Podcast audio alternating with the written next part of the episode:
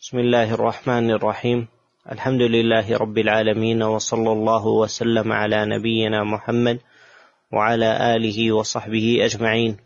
اللهم اغفر لنا ولشيخنا وللمسلمين والمسلمات. أما بعد فيقول المصنف حفظه الله تعالى في كتابه الذكر والدعاء في ضوء الكتاب والسنة الأذكار بعد السلام.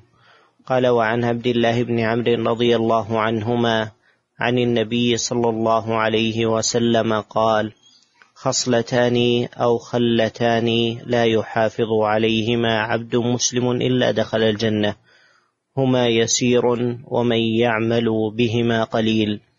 يسبح في دبر كل صلاة عشرا ويحمد عشرا ويكبر عشرا. فذلك خمسون ومائة باللسان وألف وخمسمائة في الميزان. ويكبر أربعا وثلاثين إذا أخذ مضجعه ويحمد ثلاثا وثلاثين ويسبح ثلاثا وثلاثين فذلك مئة باللسان وألف في الميزان. فلقد رأيت رسول الله صلى الله عليه وسلم يعقدها بيده. قالوا يا رسول الله كيف هما يسير ومن يعمل بهما قليل؟ قال يأتي أحدكم يعني الشيطان في منامه فينومه قبل أن يقوله ويأتيه في صلاته فيذكره حاجة قبل أن يقولها. بسم الله الرحمن الرحيم. الحمد لله رب العالمين وأشهد أن لا إله إلا الله وحده لا شريك له وأشهد أن محمدا عبده ورسوله. اللهم صل وسلم على عبدك ورسولك نبينا محمد وعلى آله وأصحابه أجمعين. أما بعد هذا الحديث حديث عبد الله بن عمرو بن العاص رضي الله عنه فيما يشرع أن يقوله المسلم عقب الصلاة وعندما أيضا يأوي إلى فراشه. بدأه عليه الصلاة والسلام بهذا الأسلوب المشوق قال خصلتان أو خلتان. لا يحافظ عليهما عبد مسلم إلا دخل الجنة. خصلتان أو خلتان أي نوعان من الذكر. لهما شأن عظيم ومكانة علية. من مكانتهما أنه لا يحافظ عليهما عبد مسلم إلا دخل الجنة. ففيه اشتراط المحافظة والمواظبة. ثم زاد في التشويق عليه الصلاة والسلام قال وهما يسير. وهما يسير يعني ليس فيهما مشقة أو جهد كبير أو عمل متعب وإنما عمل يسير جدا. ومن يعمل بهما قليل. مع اليسر في هاتين الخصلتين العامل بهما قليل. يسبح لله في دبر كل صلاة عشرا ويحمد عشرا ويكبر عشرا.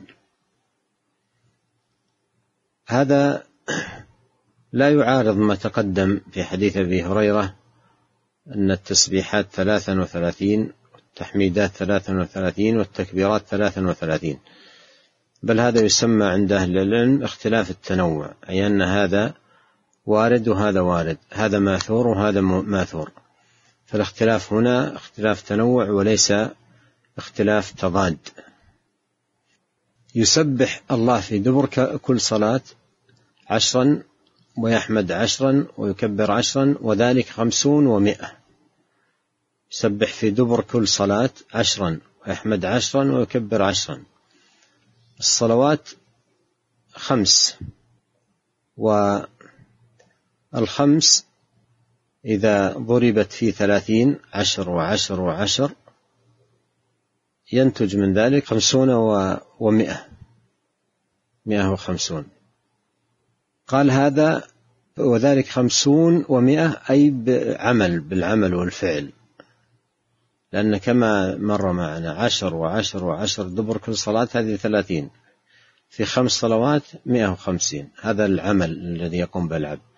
لكن الثواب قال وألف وخمسمائة في الميزان لأنك إذا ضربت خمسون ومائة بعشرة الحسنة بعشر أمثالها نتج من ذلك ألف وخمسمائة هذا في الميزان وفي الثواب عند الله.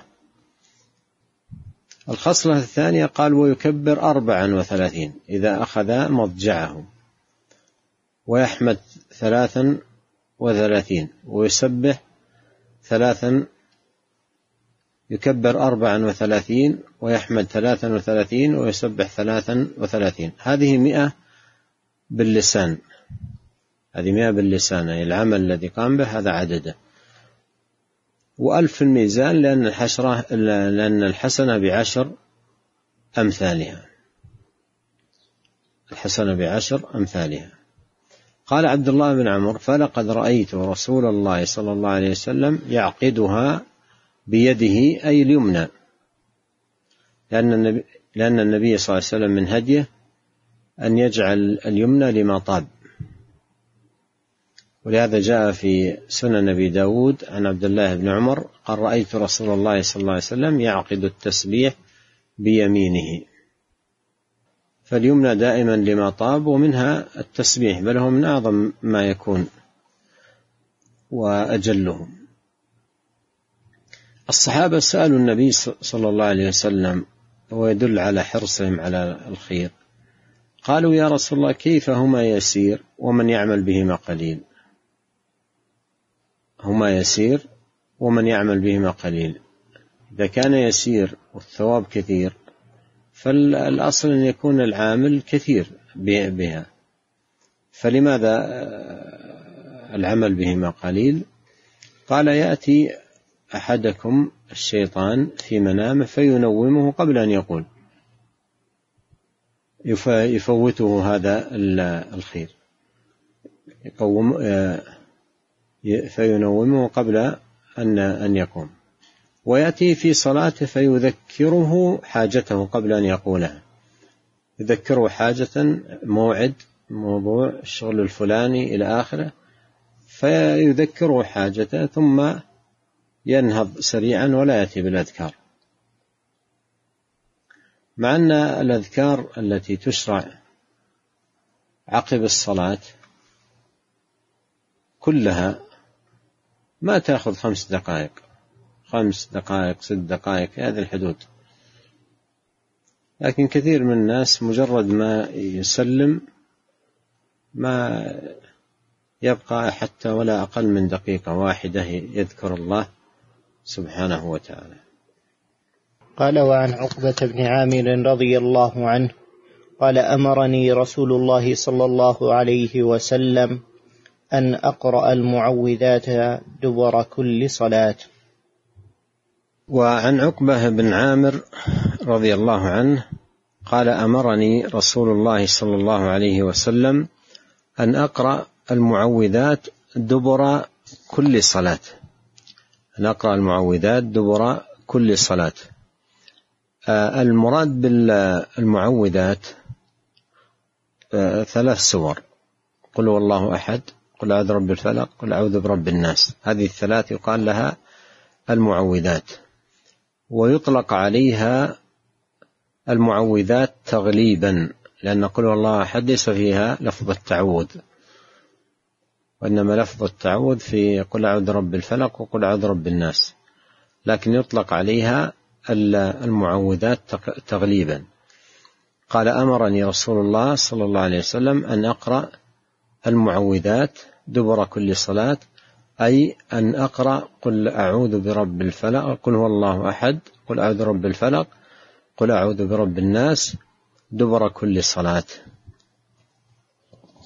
قال وعن أبي أمامة رضي الله عنه قال قال رسول الله صلى الله عليه وسلم من قرأ آية الكرسي في دبر كل صلاة مكتوبة لم يمنعه من دخول الجنة إلا أن يموت. وعن أبي أمامة قال قال رسول الله صلى الله عليه وسلم من قرأ آية الكرسي في دبر كل صلاة مكتوبة لم يمنعه من دخول الجنة إلا أن يموت. أي ليس بينه وبين أن يدخل الجنة إلا أن يموت. وهذا فيه أن الجنة قريبة من المؤمن أقرب ما لأحدكم من شراك نعله أو نحو ذلك. فهي قريبة من المؤمن آه، ليس بينه وبين أن يدخل الجنة إلا إلا أن يموت. فهذا في مشروعية المحافظة على آية الكرسي والمواظبة عليها دبر كل صلاة. يقول ابن القيم رحمه الله بلغني عن شيخنا أبي العباس بن تيمية قدس الله روحه أنه قال ما تركتها عقيب كل صلاة. ما تركتها عقيب كل صلاة. قال وعن معاذ بن جبل رضي الله عنه أن رسول الله صلى الله عليه وسلم أخذ بيده وقال يا معاذ والله إني لأحبك والله إني لأحبك. فقال أوصيك يا معاذ لا تدعن في دبر كل صلاة تقول اللهم أعني على ذكرك وشكرك وحسن عبادتك. هذا أيضا من من الأدعية التي يشرع أن أن تقال دبر الصلاة. وهل يقال قبل السلام أو بعده؟ قولان لأهل العلم. واختار شيخ الإسلام بن تيمية أنه يقال قبل السلام. آه بدأها النبي صلى الله عليه وسلم بأخذه بيد آه أخذه بيد معاذ. وتلطف معه بهذا الخطاب الجميل. يناديه باسمه بهذا اللطف ويخبره بالمحبة بأنه يحبه في الله ويحلف على ذلك ويكرر ذلك عليه الصلاة والسلام. قال لا تدعن في دبر كل صلاة. أن تقول اللهم أعني على ذكرك وشكرك وحسن عبادتك. هذا ينبغي أن يتجدد مع المسلم دبر كل صلاة آه، مكتوبة يأتي به. لأن لأنك تستشعر أن هذه الصلاة التي قد صليتها هي من معونة الله لك وتيسيره ولولا معونة الله لما صليت. فتطلب من الله معونة آه، آه، معونة تتجدد. بعد هذه المعونة التي حصلت لأداء هذه الصلاة تطلب معونة متجددة للطاعات المقبلة والصلوات المقبلة. أعني على ذكرك وشكرك وحسن عبادتك. ذكرك أي ثناء وحمدا وتعظيما وتمجيدا وتنزيها وشكرك أي على نعمائك ومنك وعطائك. باللسان ثناء والقلب اعترافا والجوارح استعمالا لها على طاعة الله أو في طاعة الله. وحسن عبادتك لم يقل وعبادتك لأن المعتبر في باب القبول للعبادة هو الحسن. والحسن في العبادة إذا توفر فيها شرطان إخلاص للمعبود ومتابعة للرسول صلى الله عليه وسلم. قال دعاء القنوت في صلاة الوتر. قال عن الحسن بن علي رضي الله عنه. قال علمني رسول الله صلى الله عليه وسلم كلمات أقولهن في الوتر. اللهم اهدني فيمن هديت وعافني فيمن عافيت وتولني فيمن توليت وبارك لي فيما أعطيت وقني شر ما قضيت. إنك تقضي ولا يقضى عليك وإنه لا يذل من واليت ولا يعز من عاديت.